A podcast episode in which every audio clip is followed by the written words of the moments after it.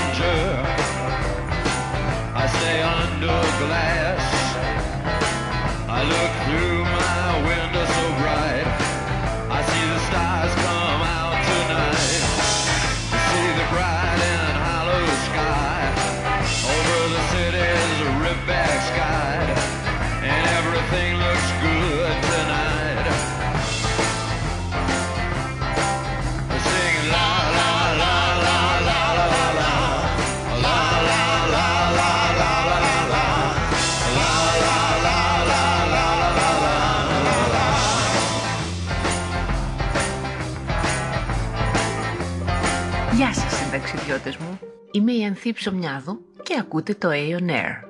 Έχει περάσει αρκετός καιρός από την προηγούμενη πτήση του Aeon Air και αυτό γιατί είναι ένα podcast μ, ανεξάρτητο.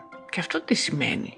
Σημαίνει ότι μ, όποτε θέλουμε κάνουμε την πτήση, όποτε δεν θέλουμε και δεν βρίσκουμε ότι υπάρχει λόγος, δεν κάνουμε την πτήση και όλο αυτό έχει μ, μια ωραία ελευθερία.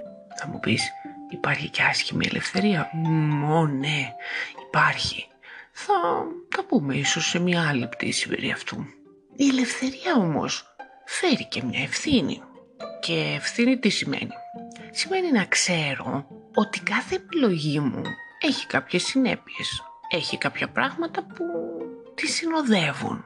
Κάποια από αυτά δεν με βολεύουν. Κάποια από αυτά μου είναι πιο βολικά. Μερικά είναι πολύ ευχάριστα, κάποια άλλα δεν είναι τόσο ευχάριστα. Οπότε τι κάνω; Θα έλεγα ότι κάνω ένα ζήγισμα μέσα μου. Και αν είναι περισσότερες οι συνέπειες που μου αρέσουν ή αν είναι πιο μεγάλης βαρύτητας ή θετικής κατά τη γνώμη μου χρειάς συνέπειες, τότε είμαι ok με αυτή την επιλογή. Γιατί η άλλη θα ήταν να πω ότι «Μμ, δεν την κάνω καν. Ποια είναι όμως μια ανώριμη στάση και ανεύθυνη απέναντι στην επιλογή; Την όποια επιλογή. Το να θέλω να την κάνω, αλλά από το πακετάκι εκείνο των συνεπειών που τη συνοδεύουν, μ, εγώ να γκρινιάζω συνέχεια για αυτές που δεν μ' αρέσουν, να παραπονιέμαι συνέχεια για αυτές που δεν με βολεύουν και να θέλω μόνο τις καλές. Έτσι, σαν κακομαθημένο παιδί. Και τώρα που είπα παιδί, αφορμή για τη σημερινή μας απογείωση είναι ένα άρθρο που διάβασα προημερών από μια κυρία, δεν θυμάμαι ακριβώς την ιδιότητά της, νομίζω ότι ήταν ή εκπαιδευτικός ή ψυχολόγος και με το οποίο άρθρο στο μεγαλύτερο μέρος του συμφωνούσα. Ωστόσο υπήρχε ένα μικρό κομμάτι το οποίο δεν μου τέριαζε με το υπόλοιπο και δεν συμφωνούσα και ήταν σαν να μην μπορούσε να ενωθεί με όλα τα άλλα. Ήταν σαν να είχε πάρει ένα puzzle και αφού του το έφτιαξε έβγαλε ένα κομμάτι και πήρε ένα κομμάτι από ένα άλλο puzzle από άλλο σχέδιο το στρίμωξε κάπως εκεί και επειδή σχηματικά μπορεί να ψιλοτέριαζε, το έβαλε, αλλά εν τέλει ήταν παράτερο όταν κοίταγες όλη την εικόνα. Και το κομμάτι αυτό ήταν η άποψή της ότι αν αφήσουμε τα παιδιά ελεύθερα να επιλέξουν, τότε θα είναι όλη την ημέρα μπροστά σε μία οθόνη, θα κοιμούνται πολύ αργά και θα τρώνε κάθε μέρα πίτσα. Και διερωτήθηκε, μα από πότε τα παιδιά θα μας μάθουν πώς να είμαστε γονείς; Και απαντώ, φυσικά και είναι σε θέση τα παιδιά να μας διδάξουν πώς να είμαστε γονείς και πώς να είμαστε καλοί γονείς. Καλοί για αυτά, κατάλληλοι για αυτά, για το καθένα ξεχωριστά, γιατί το καθένα είναι μια μοναδική ύπαρξη. με τα δικά της χαρακτηριστικά. Και αν τα παρακολουθήσουμε, αν ακούμε πραγματικά αυτά που μας λένε και αν βλέπουμε στα αλήθεια αυτά που εκφράζουν, λεκτικά και μη λεκτικά, αν θεωρούμε εξ αρχής ότι είναι πλάσμα τάξια σεβασμού και δεν τους περνάμε το μήνυμα ότι ξέρεις, θα υπολογίσουμε την άποψή σου κάποτε, όταν θα μεγαλώσεις. Τώρα δεν ξέρεις, τότε θα αποκαλυφθεί μπροστά μας υλικό τεράστιας γνώσης. Ναι λοιπόν, μπορούν να μας διδάξουν τα παιδιά πώς να είμαστε γονείς. Και υπάρχει λανθασμένη πεποίθηση ότι αν λειτουργήσουμε έτσι, τα παιδιά θα γίνουν ανεξέλεγκτα, θα ζουν σε πλήρη αταξία, θα καταλήξουν σε κακές επιλογές κτλ. κτλ.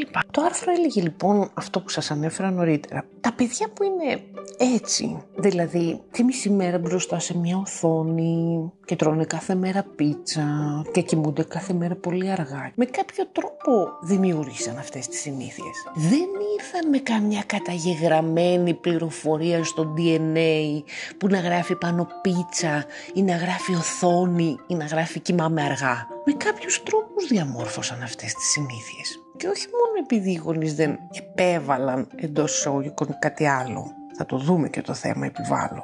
Μεγάλο ρήμα. Αλλά και επειδή οι ίδιοι οι γονείς επιλέγουν αντίστοιχα για τον εαυτό τους. Ή και ταυτόχρονα. Γιατί οι γονείς λόγω κούρασης ή μη αναπτυγμένου ενδιαφέροντος κατευθύνουν εκεί τα παιδιά τους. Όταν ένα παιδί είναι μπροστά σε μια οθόνη 4-5 ώρες την ημέρα, κάθε μέρα, αυτό όχι μόνο σημαίνει ότι κάποιος το αφήνει να το κάνει ή και του δίνει ένα τάμπλετ, αλλά επιπλέον ότι κάποιος δεν του έχει εμπνεύσει για κάτι άλλο. Δεν του έχει δώσει το έναυσμα να δει ότι υπάρχουν κι άλλες ασχολίες και μπορούν κι άλλες ασχολίες να αποτελούν δραστηριότητές του. Φυσικά λοιπόν και θα προτιμήσει το μαγικό κόσμο της κινούμενης οθόνης.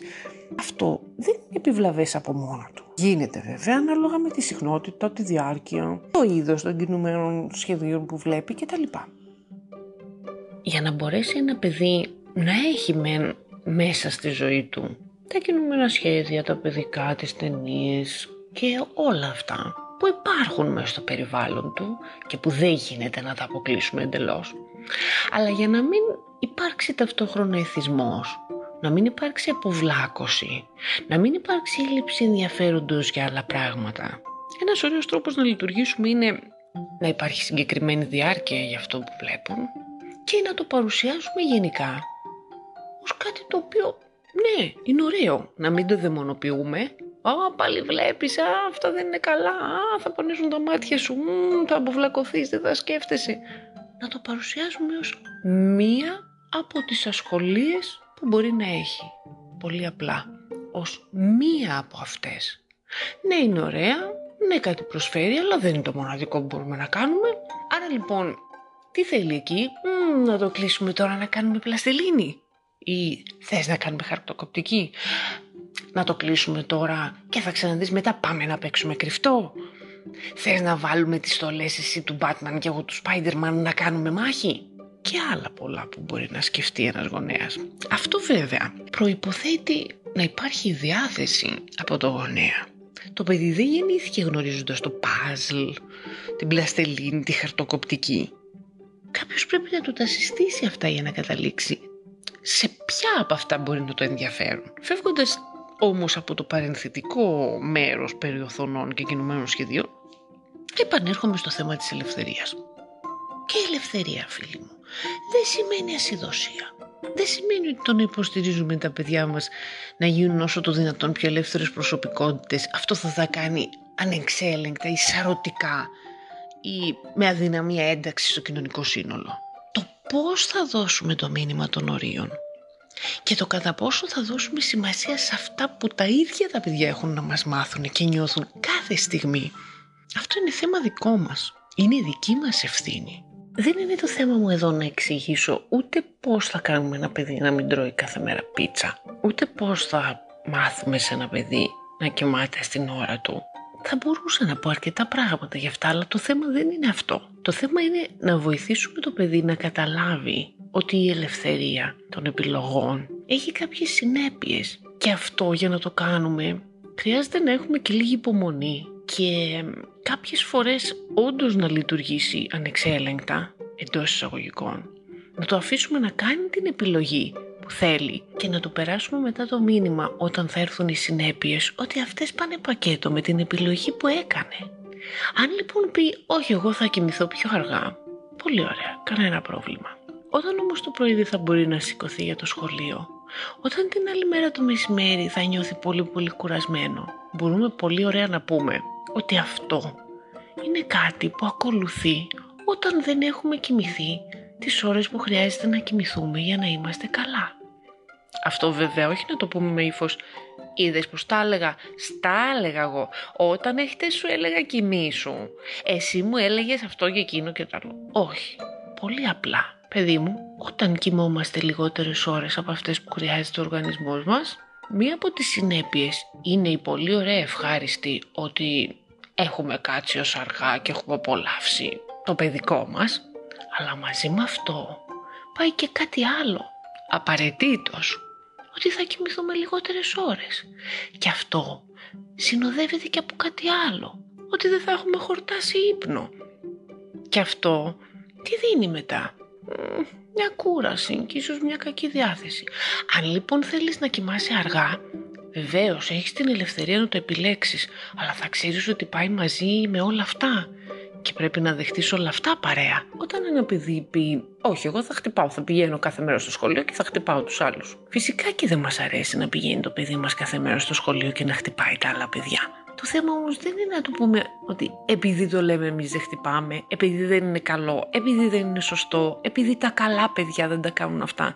Γιατί όλα αυτά δεν λένε τίποτα στο παιδί. Αν όμως το βοηθήσουμε να αντιληφθεί ότι κοίτα, με αυτή σου την επιλογή αποδέχεσαι ότι αυτή είναι η ελευθερία και η ελευθερία αυτή που δίνεις στον εαυτό σου. Ταυτόχρονα δίνεται και στους άλλους. Άρα να ξέρεις ότι δίνεις την ελευθερία και στους άλλους. Να σε χτυπάνε και αυτοί όποτε θέλουν. Όταν ένα παιδί λέει όχι εγώ θα μιλάω όποτε θέλω και ας μιλάτε. Όχι θα μιλάω γιατί τώρα θέλω κάτι να πω. Μπορούμε να του κάνουμε κήρυγμα. Μπορούμε να φωνάξουμε. Αλλά το θέμα είναι ότι έτσι δεν θα καταλάβει κάτι. Απλώς θα υπάρξει μια αντιπαράθεση. Αυτό θα του μείνει. Αν όμως εμείς πολύ ήρεμα του πούμε εκείνη την ώρα και επιμείνουμε σε αυτό για αρκετές φορές γιατί χρειάζεται η επανάληψη για να γίνει η καταγραφή και πούμε εντάξει αυτό σημαίνει ότι όλοι έχουμε αυτό το δικαίωμα άρα και εσύ όταν θα μιλάς με τους φίλους σου που θα έρθουν να παίξετε και εγώ θα μιλάω όποτε θέλω. Ή όταν μου λες και εσύ κάτι θα ξεκινήσει και ο μπαμπάς σου και θα λέει και δεν θα ακουστεί αυτό που θες εσύ να πεις. Ταυτόχρονα βέβαια την ώρα που όντως μας λέει κάτι χρειάζεται και εμείς να δείξουμε ότι έχει σημασία για μας αυτό που λέει. Επειδή έχει σημασία και για εκείνο. Χρειάζεται να φέρουμε και το βλέμμα μας στο ίδιο ύψος με το δικό του βλέμμα και να αντιληφθεί ότι παρακολουθούμε όταν μιλάει. Και ότι οι κανόνες που θέλουμε να θέσουμε δεν είναι μόνο για εκείνο, είναι και για μας. Και έτσι υπάρχει μια ισορροπία για να μπορούμε μετά να πούμε «Να σου πω, εγώ όταν μιλάς δεν σε παρακολουθώ. Εμένα μου αρέσει να μου συμπεριφέρονται με τον ίδιο τρόπο που συμπεριφέρομαι κι εγώ».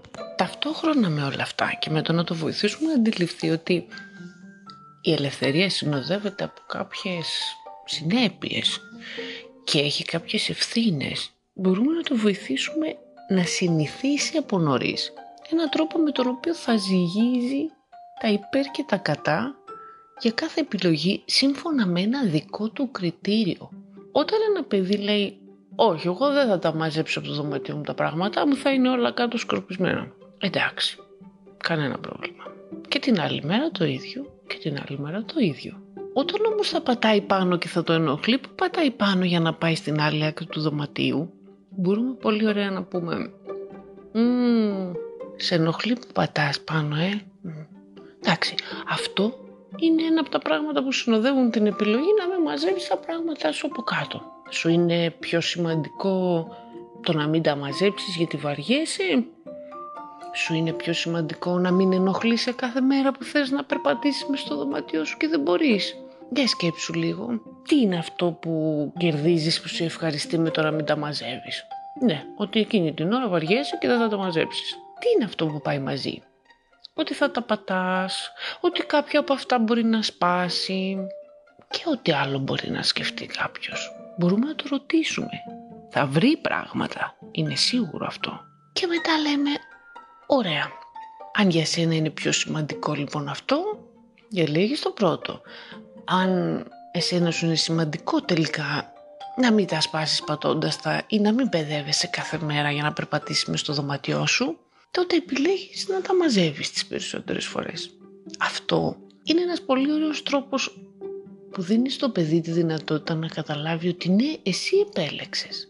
Ελεύθερα επέλεξες. Δεν επέλεξες κάτι που σου επέβαλα εγώ. Γιατί διαφορετικά το παιδί απλώς νιώθει ότι κάποιος που παριστάνει την εξουσία θέλει να του πει τι να κάνει. Και με αυτόν τον τρόπο δεν μαθαίνει κάτι. Μαθαίνει απλώς ότι όταν κάποιος φαίνεται να έχει περισσότερη εξουσία από εκείνο, θα λέει κάτι και εκείνο θα πρέπει να το ακολουθεί. Και αυτό δεν ξέρω κατά πόσο μας αρέσει να συνεχίσει να το έχει σε όλη του τη ζωή. Θυμάμαι ότι όταν ο γιος μου ξεκίνησε να πηγαίνει στο κολυμβητήριο, έπρεπε φυσικά το χειμώνα να στεγνώνουμε τα μαλλιά του πριν φύγουμε από το κολυμβητήριο, αφού του είχε κάνει μπάνιο και τα μαλλιά του είναι σχετικά μακριά. Διότι από μικρός αυτό επιθυμούσε. Δεν ήθελε να τα κόψει. Και φυσικά του δώσαμε αυτό το δικαίωμα. Εξήγησα ότι τα μαλλιά είναι δικά σου. Δεν κάνεις κακό σε κανέναν με το να έχεις μακριά μαλλιά, οπότε εσύ θα αποφασίσεις πως τα θες. Όταν λοιπόν μετά την τρίτη, τέταρτη φορά στο κολυμβητήριο παραπονιόταν γιατί κάνουμε πολλή ώρα να φύγουμε επειδή κάνουμε πολλή ώρα να στεγνώσουμε τα μαλλιά. Του είπα, Χρήστο μου κοίτα, θυμάσαι ποιος έχει επιλέξει να έχει μακριά μαλλιά; Μου είπε ναι εγώ, πολύ ωραία.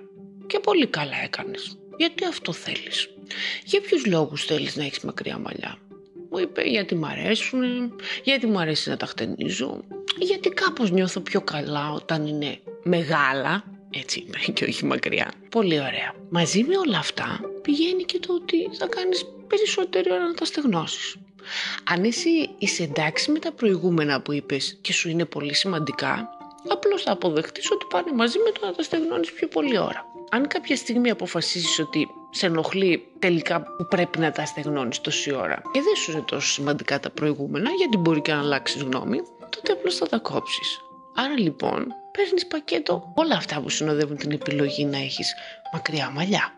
Με όλους αυτούς τους τρόπους βοηθάμε ένα παιδί να κατανοήσει ποια είναι αυτά που συνοδεύουν την ελευθερία της επιλογής και να μάθει να μην γκρινιάζει συνέχεια και να μην θέλει μόνο τα καλά της επιλογής αυτής. Και με αυτόν τον τρόπο μετά σιγά σιγά αντιλαμβάνεται με τη συζήτηση όταν εκφράζει κάθε φορά και το αρνητικό και αυτό που δεν του αρέσει από κάποια επιλογή σιγά σιγά αντιλαμβάνεται ότι αυτό ήταν κάτι που ήρθε ως αποτέλεσμα μιας δικής του επιλογής. Δηλαδή ότι την έχει την ελευθερία. Απλά η ελευθερία πάει πακέτο με αυτά και πάει πακέτο και με όλες τις απολαύσεις και τα θετικά που έχει βρει κάθε φορά. Σε κάθε ένα πράγμα που με ελευθερία επέλεξε. Ξέρω καλά πως όλα αυτά δεν είναι η εύκολη επιλογή. Ξέρω καλά πως όλα αυτά θέλουν υπομονή και θέλουν και ψυχραιμία και θέλουν και ενδιαφέρον και ενασχόληση. Και όλα αυτά χρειάζεται να τα κάνουμε ενώ ταυτόχρονα σκεφτόμαστε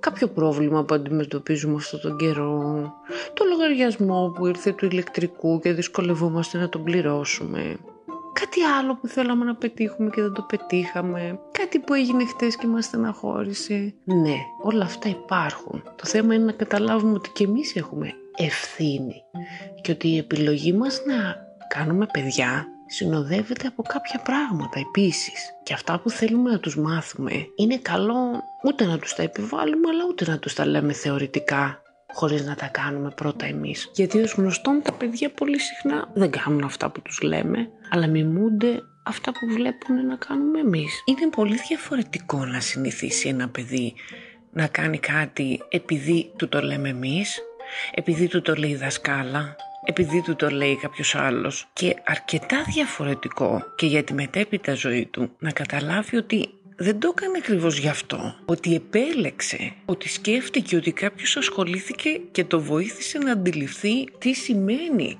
να επιλέξει. Και το βοήθησε να αντιληφθεί ότι η δική του ελευθερία, η οποία είναι πολύ ωραία και φυσικά την έχει, συνδέεται και με την ελευθερία των άλλων. Είναι αλυσίδα και δεν μπορεί να έχει το ένα χωρίς να έχει το άλλο. Και φυσικά χρειάζεται ένα παιδί να σέβεται τους άλλους και τους μεγαλύτερους. Αλλά και τους μεγαλύτερους να τους σέβεται γιατί η συμπεριφορά τους δείχνει ότι αξίζει να τους σέβεται και όχι μόνο επειδή είναι πιο μεγάλοι. Και όχι επειδή τάχα ξέρουν καλύτερα. Έτσι είναι ισότιμα τα πράγματα. Γιατί με αυτή τη λογική, μεγαλώνοντας, όποιον και να ακούνε γύρω, απλώς και μόνο επειδή έχει μια θέση συγκεκριμένη κάποιας μορφής εξουσίας ή απλώς και μόνο επειδή είναι μεγαλύτερος ή απλώς και μόνο επειδή φαντάζει πιο εντυπωσιακός από τους ίδιους που θα έχουν γίνει πια ενήλικες, θα τον ακούει και θα τον ακολουθεί και θα παίρνει τις μετρητής οτιδήποτε, ενώ μάλλον θα ήταν καλύτερα να μπορεί να ακούει πρώτα τον εαυτό του, αλλά να έχει μάθει ότι αυτό έχει κάποια ευθύνη και κάποιες συνέπειες και με αυτόν τον τρόπο μαθαίνει ότι για να τον ακούν εντός εισαγωγικών, για να τον υπολογίζουν και κάποιοι άλλοι, θα πρέπει πρώτα να έχει λειτουργήσει και εκείνος υπεύθυνα. Άρα λοιπόν ναι, τα παιδιά μπορούν να μας διδάξουν πώς να είμαστε γονείς. Πώς να είμαστε γονείς όχι αφεντικά, όχι στρατιωτική εξουσία, όχι κάποιος ισχυρότερος από εκείνο και όχι κάποιος που πάντα ξέρει καλύτερα, γιατί δεν ξέρουμε πάντα καλύτερα. Και όταν το αποδεχτούμε αυτό, είτε σε σύγκριση με τα παιδιά μας, είτε σε σύγκριση και με άλλους, πολλά πράγματα θα είναι διαφορετικά. Και όλο αυτό και πολλά άλλα της ίδιας λογικής που μπορούν να διέπουν τον τρόπο που συνεννοούμαστε με τα παιδιά. Μπορεί να είναι πιο κουραστικό. Γιατί φυσικά και η πιο εύκολη λύση είναι να του δώσουμε ένα τάμπλετ και να μείνει εκεί τρεις ώρες και να μην μας απασχολεί. Γιατί πιο εύκολη λύση είναι να του πούμε θα το κάνεις επειδή το λέω εγώ, γιατί εγώ ξέρω καλύτερα, γιατί είμαι μεγάλη. Όμως το θέμα είναι να σκεφτούμε μακροπρόθεσμα και όχι βραχυπρόθεσμα. Γιατί αυτό που μαθαίνει τώρα και αυτό που συνηθίζει τώρα θα το ακολουθεί για καιρό, θα το έχει και μετά. Αν λοιπόν δώσουμε πολύ περισσότερη προσοχή και κάνουμε μια διαφορετική ενασχόληση τώρα, είναι πολύ περισσότερες οι πιθανότητες να μάθει τι σημαίνει και είμαι ελεύθερος, μεν, ταυτόχρονα όμως τι σημαίνει αυτό και τι έχει μαζί και τι σημαίνει επιλέγω και πώς επηρεάζουν και τους άλλους οι δικές μου επιλογές, άρα μπορώ μεν να είμαι, αλλά σεβόμενος την ελευθερία των υπολείπων επίσης. Μπορώ μεν να είμαι, αλλά δεν μπορώ να διαλέξω μόνο συγκεκριμένα ωραία πράγματα που συνοδεύουν την επιλογή μου. Γιατί η ελευθερία δεν έχει μόνο αυτά. Έχει και κάποιο κόστος εκτός από κέρδος. Αν όμως δεν το μάθουν αυτό και αν προτιμήσουμε την εύκολη λύση του ξερόλα γονέα που επιβάλλει, που απλά επειδή θέλει να νιώσει ότι κάπου έχει εξουσία, το κάνει αυτό στο παιδί, τότε αυτό που θα έχουμε στη συνέχεια είναι περίπου αυτό που έχουμε και τώρα. Γιατί η πλειοψηφία των ενηλίκων αυτή τη στιγμή θέλει όταν κάνει μια επιλογή να έχει μετά μόνο τα ευχάριστα αυτής. Και οι περισσότεροι δεν μπορούν να αποδεχτούν, δεν μπορούν να είναι εντάξει και δεν μπορούν να είναι καλά διαχειριζόμενοι και τα αρνητικά της όποιας τους επιλογής. Με λίγα λόγια δεν έχουν μάθει να λειτουργούν με ευθύνη. Είναι λοιπόν ακόμα σαν κακομαθημένα παιδιά. Ως πότε θα το διαιωνίζουμε αυτό; Μ;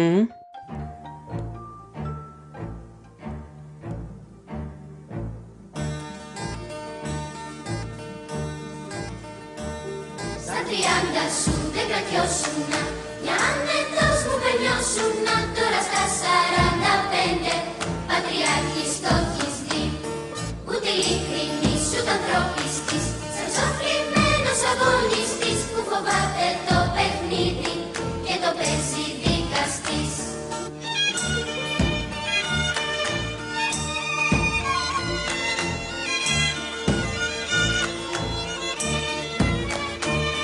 Τερατάκι της τσέπης, καθρεφτάκι της λύπης. Κάποτε ήμουν χίπης και φρικιό και ανιεξουσιαστής Τι κανάβαλος, τι κανίβαλος Εγώ δικός σου αντίλαλος Πώς θα γίνω σχεδιάζεις. Μα απ' τη μύτη θα σου βγει. Πού το πάω εγώ, τι ζητάς εσύ. Αν βρεις σωστά την απόσταση Δεν θα έχεις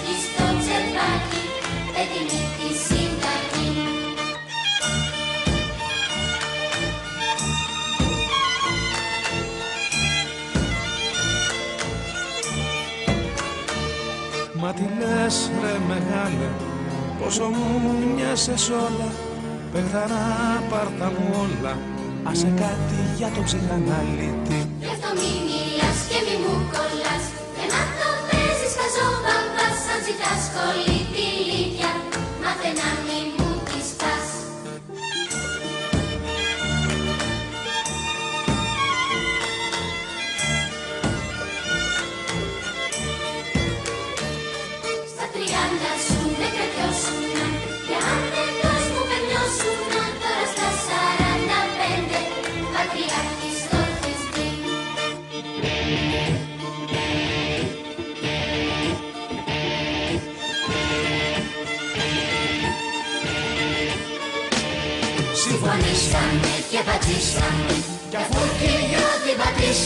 Πατήσαμε Συνεχίζουμε με κόντρες Μια σχέση τρυφερή. Και αφού κανείς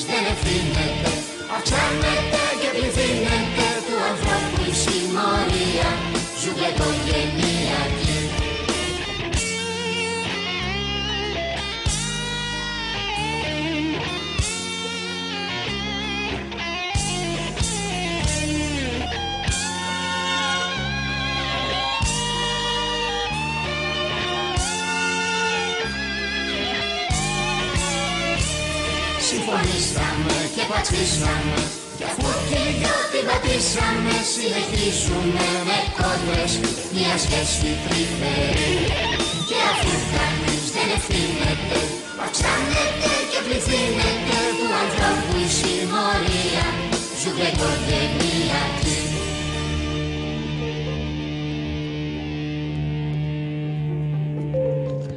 Μία ακόμα πτήση του Aeon Air ολοκληρώθηκε.